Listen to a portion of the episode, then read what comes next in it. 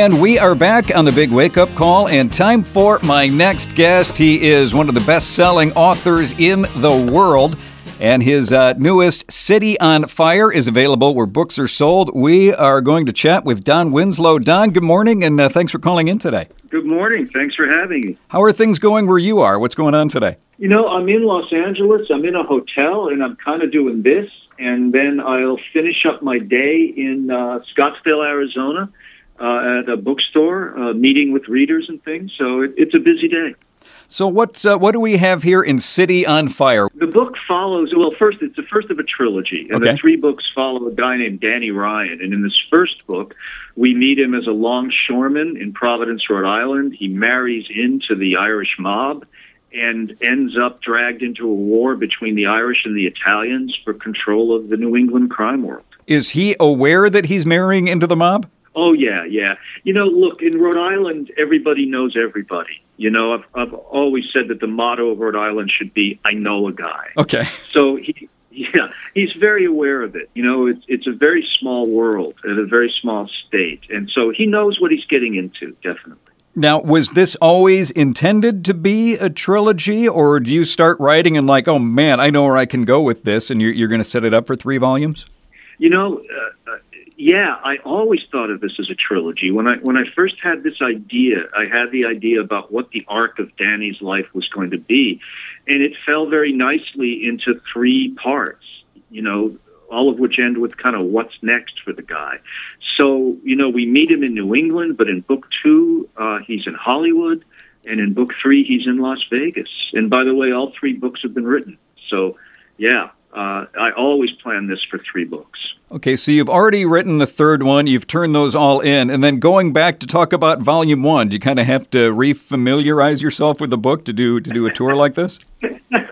I did. You're dead on, man. You know, because I wrote, you know, I finished it several years ago. Okay. And so I, I did have to go back and and read and go, oh, what's that character's name? What did I do with this guy? And even in writing the trilogy, you know, I had to go back a little by the time I was at book three to make sure I didn't have some guy, you know, pop up that, that I'd killed in book one. I hear that from novelists quite a bit, and I'm just amazed at the productivity because, yeah, we'll be talking about one book. They've already turned their next one in and are halfway through a third. It's just how you guys are able to keep these characters straight.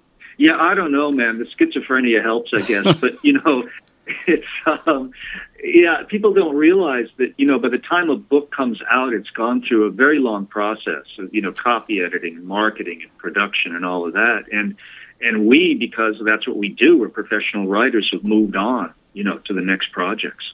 Now, this is being, I've heard this is a reference to a retelling of Virgil's. I think this is kind of a, a modern day Iliad. Do you run into any copyright issues from, you know, great, great, great, great times 1,000 grandchildren? None of Homer's great, great, great, great grandchildren have contacted me so far. Oh, good. Uh, we'll see. You know, it's it's that kind of world, but but so far so good. But that's interesting that there is so much in, in civilization, in human behavior, in cities, in groups, that you're drawing parallels between 25 BC and, and gang wars today. You know, it's amazing. Um, when I started reading the Iliad, for instance, uh, which you know, of course, tells about the fall of Troy, it begins with an incident involving a woman, i.e., Helen of Troy. It, I was so struck because it reminded me so much of an incident that happened in real life in New England in the late 1960s in the crime world. And as I started to read more and more of the classics, I saw more and more of the parallels. And the great themes that, that we deal with in my beloved crime genre, you know, were all done by the Greeks and the Romans. Power, betrayal, loyalty, murder, revenge, forgiveness, love, lust. They're all there. Have you seen, and, and maybe this would be great for this trilogy, your books like translated into, into Greek? Because, boy, wouldn't that be uh, just getting back to those roots? Well, that's funny you say that. I hadn't thought about that, but yeah, I'm very lucky. I think my books are out in 36 languages, including Greek.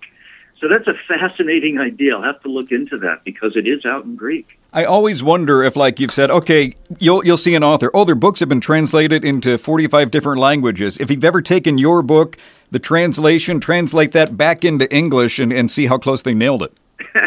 well, I wish I were that multilingual. You know, I uh, I speak English, you know, some Spanish, enough French to annoy people in restaurants, and and Swahili is probably my best language. I really? don't know that my books published in Swahili, but uh, so I, I don't have the skills to do it. But I have sat with people reading them, you know, at events in foreign languages, and and sometimes it disturbs me that they sound better. You know? Well, there, as you mentioned, you know, uh, French to be dangerous. There are just some languages that flow more freely than English. So I, I would think, as a writer, that's kind of gratifying that someone in, in other countries, other languages, love your book so much that uh, they they want to get it uh, the way they can. Oh, it's really fun. You know, in Germany, for instance, the guy who does my audiobooks and who goes on tour with me is also the voice of James Bond. Oh. He dubs James Bond into German for the films, so he's got that great voice, you know. And he sits there and reads my stuff, and I, I think about James Bond. That would be a great gig to be the German James Bond, which is interesting because if there's ever a German in a James Bond film, it's just a guy speaking, you know, English with a very bad German accent. Isn't that the truth? You know, and and uh, one time in Germany, one of the Bond films had just opened, and uh, they opened the theater for us in an afternoon, and about six of us, including Dietmar, this this actor, went and watched it. It was so much fun. I was sitting with him, and I'd elbow him, you know, to, to get him to speak the lines ahead of time. It was really a lot of fun. And speaking of movies, and you've had uh, several of your projects adapted. I'm reading uh, this particular trilogy is uh, is going to be a film. How soon after you have something going are people interested in film rights? I mean, oh, this is a Don Winslow project. We know we have a winner here. You know what? This book was bought in its manuscript form. Nice. And they hadn't even read the other two books because I hadn't written them yet. Um, so it was really nice. On a Friday afternoon, my agent Shane called up and said, uh, "You gonna be home for about 20 minutes?" And I said, "Yeah, I'm packing to leave." But he said, "Well, you've got a big decision to make in a few minutes," and called up, and, and Sony just bought the whole trilogy, sort of on faith. Well, that has to feel pretty good. That'll, uh, um, you know, feel pretty good going into your weekend if that happens on a Friday. Yeah, it was nice. You know, we were about to drive cross country, which we do every year, we being my wife and I. So, yeah, that's a nice little bonus, you know. City on Fire, the first of uh, upcoming trilogy, is available where books are sold. The author, of course, my guest, Don Winslow. And uh, Don, great talking to you and appreciate you calling in today. Great talking to you, and thank you for having me.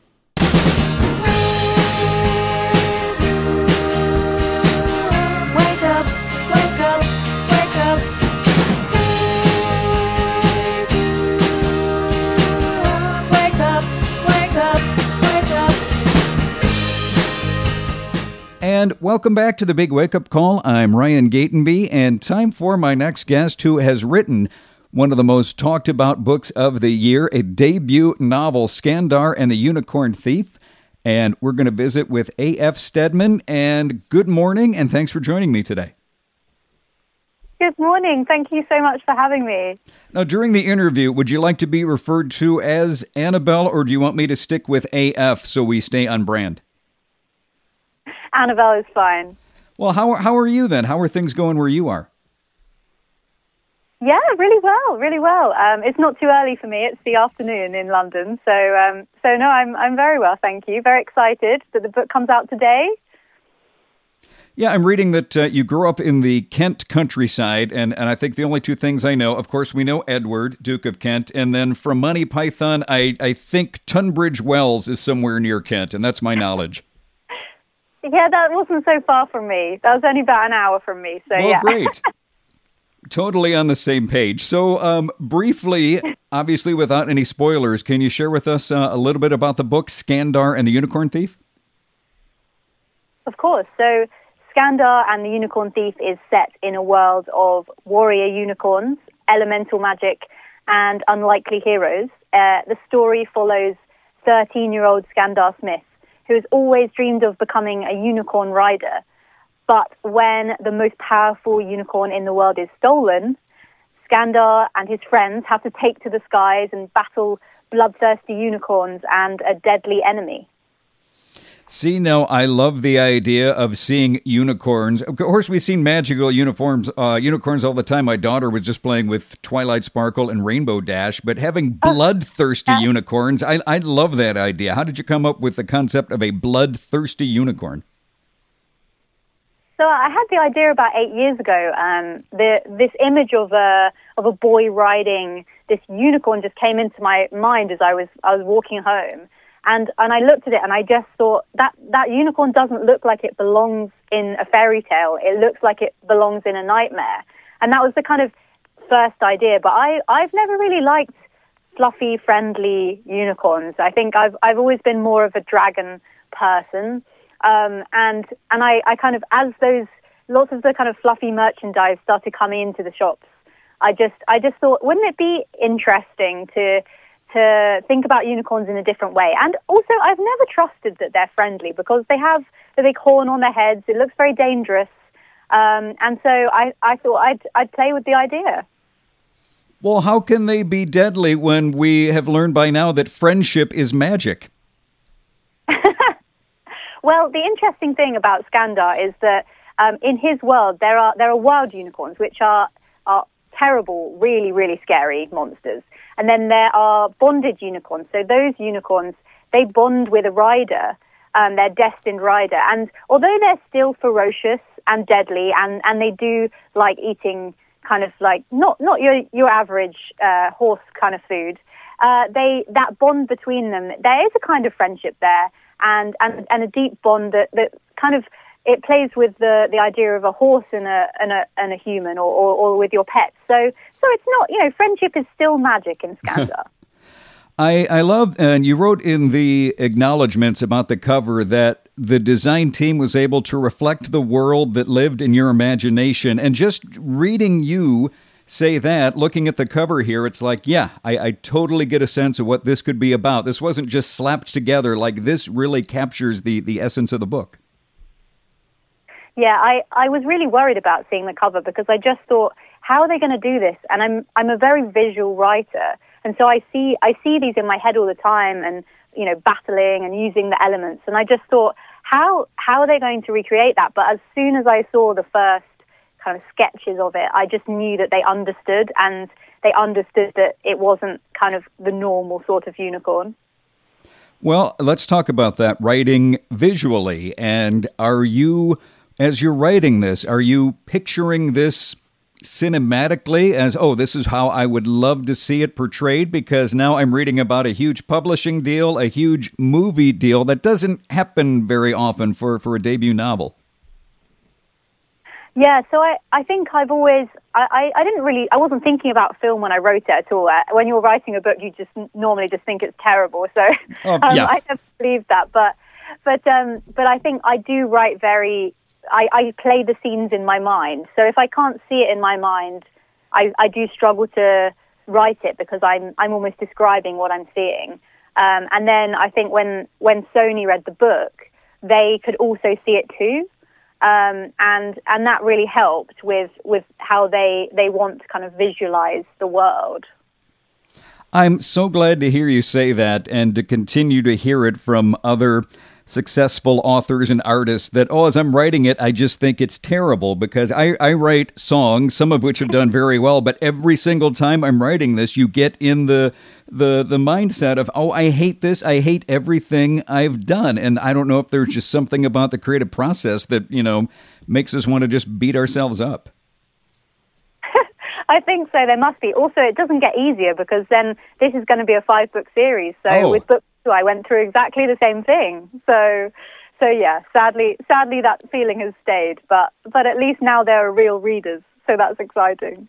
Had you in, intended in any way for this to be a multiple series? Like, did you stop at a certain point thinking, okay, I'll I'll resolve the story here, but I know there's going to be a, a, another adventure coming up? So I think when I when I was working with my agent, I really thought this this could be a series because uh, I wanted the children in the book to grow up as the series went on, um, and they have each year of training as unicorn riders, and there's five years, so it made sense to me. Um, but I think I think I didn't really imagine that anyone else would want want it to, to be more than one. So so it is really good.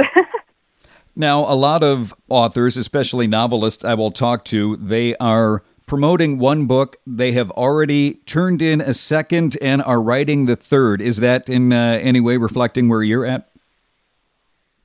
Yes, it absolutely is. Um, so yeah, second second book is is in edits. Third book is is being starting to be written. Um, and so yeah, and, and here I am promoting the first one. Um, also, I have I've recently read the first draft of the film script, so that's also something um, I'm I'm doing at the moment. So then, do you have to do you know a little bit of personal prep for these media tours to make sure? Oh yeah, this happens in the book and that happens in the screenplay. Although you lived with this first book for so long, I think you would be, you know, just intimately familiar with it.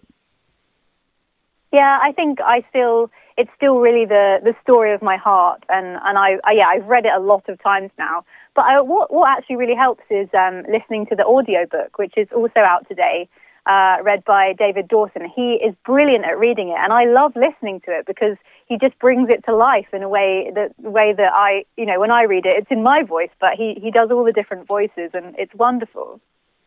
Isn't that fun to hear someone else kind of bring what you do to life? And I've I've narrated some things, and I the best compliment you can get is like, "Well, you you said exactly what I was thinking, but in a unique way." And I'm like, "That that's exactly what you're going for." Yeah, exactly. And some of the characters, he's given them certain accents, and I just when I when yeah. I heard it, I thought that's perfect. Um, I can I can imagine this character even more. It's it's a wonderful creative experience. Well, the highly anticipated uh, debut novel, Skandar and the Unicorn Thief, is now available where books are sold. The author is my guest, A.F. Steadman, and thank you very much for joining me today, and congratulations on the book. Oh, thank you so much. Thank you so much for having me on the show.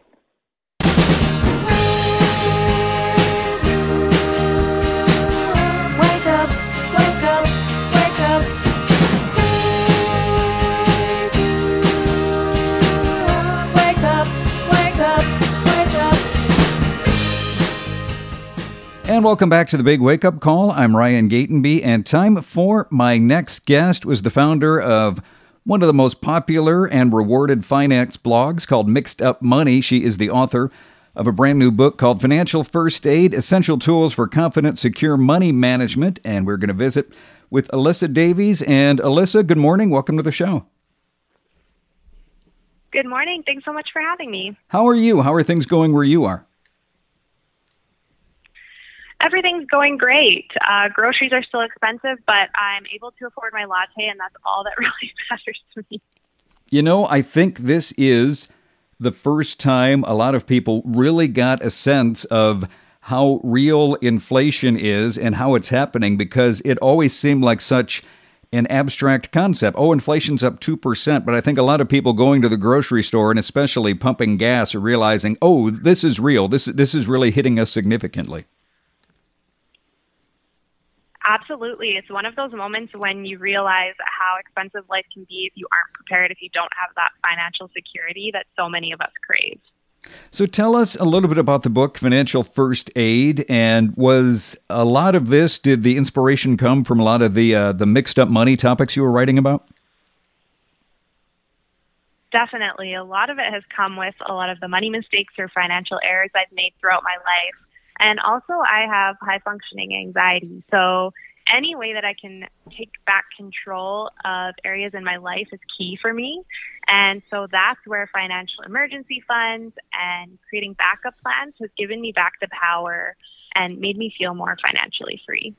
All right, I relate to you with the high functioning anxiety, and that's mainly the reason I'm doing radio instead of trying for TV because there it's a little bit more comfortable. But that, but that's interesting that um, that you can admit you're coming from a place of mistakes, and I feel like we see so many uh, so-called financial experts are like, well, here I am, and I'm on top, and here's how I did it, and uh, I'm perfect, and you can be perfect too.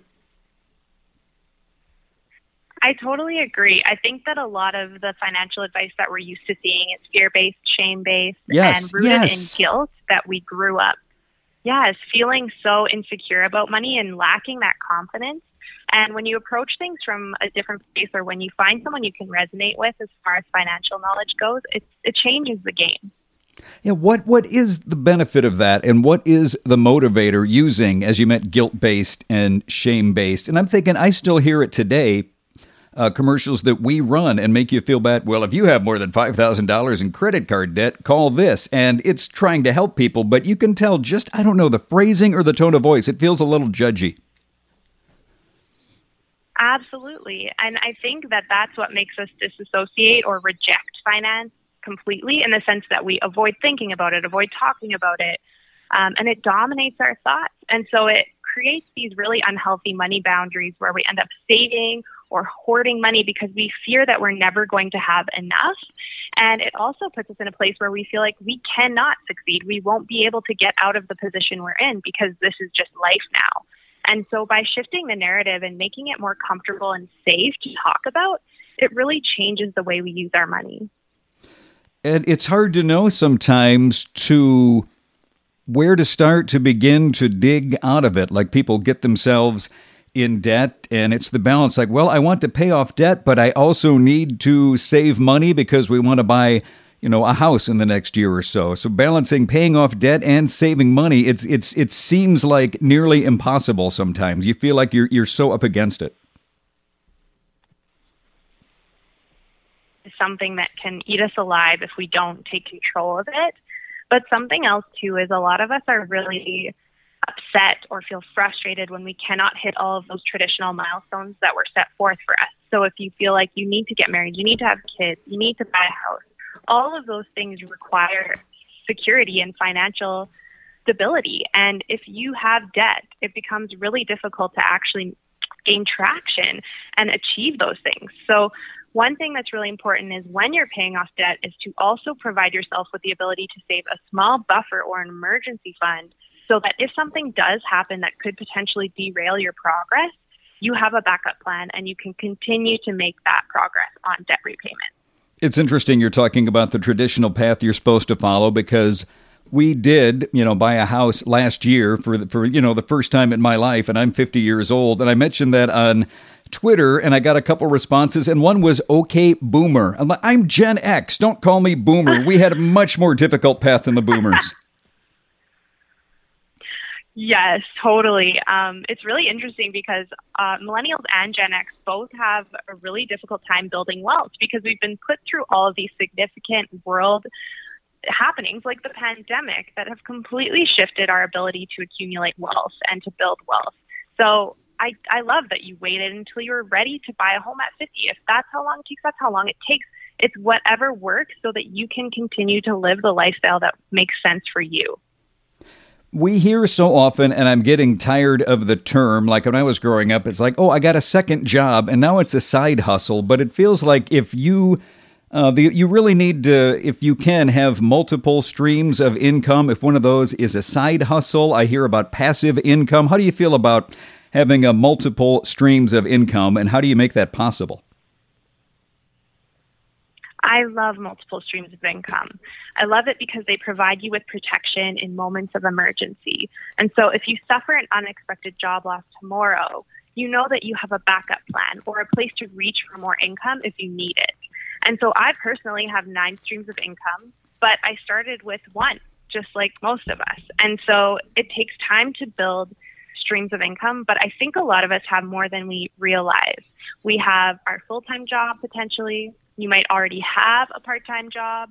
You probably have a high yield savings account, which provides you with some interest back.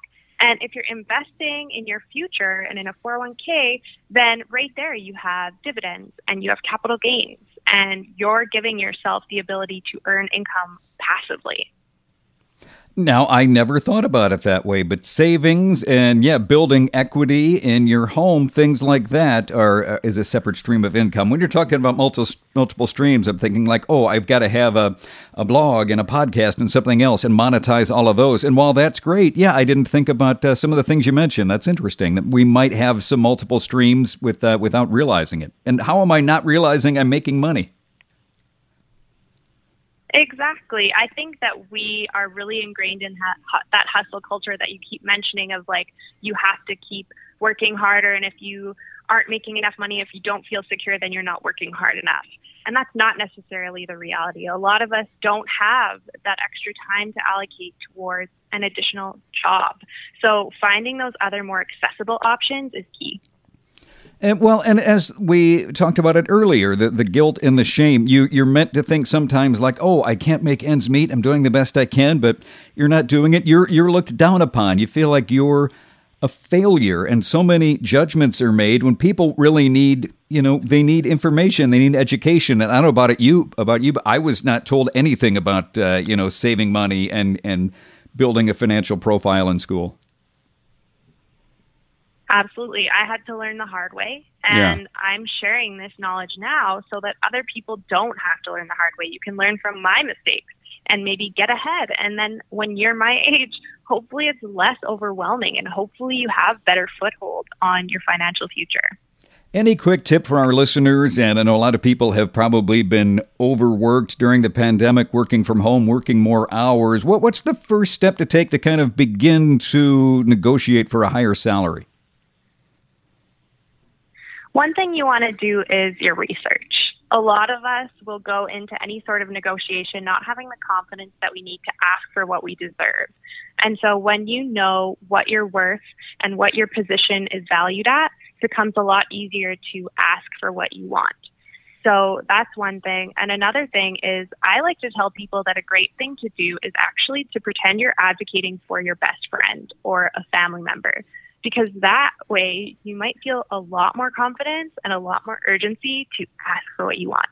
Because the worst thing that they can say is no. That's that's great to try to do that because uh, and that just proves that you don't necessarily see yourself how others see you. So putting yourself in the place of describing your friend, that's a great tactic. I like that. Definitely. And uh, the new book, it's called Financial First Aid Essential Tools for Confident, Secure Money Management. It is now available where books are sold. The author is my guest, Alyssa Davies. And thank you very much for joining me today. Thanks so much for having me. I appreciate it.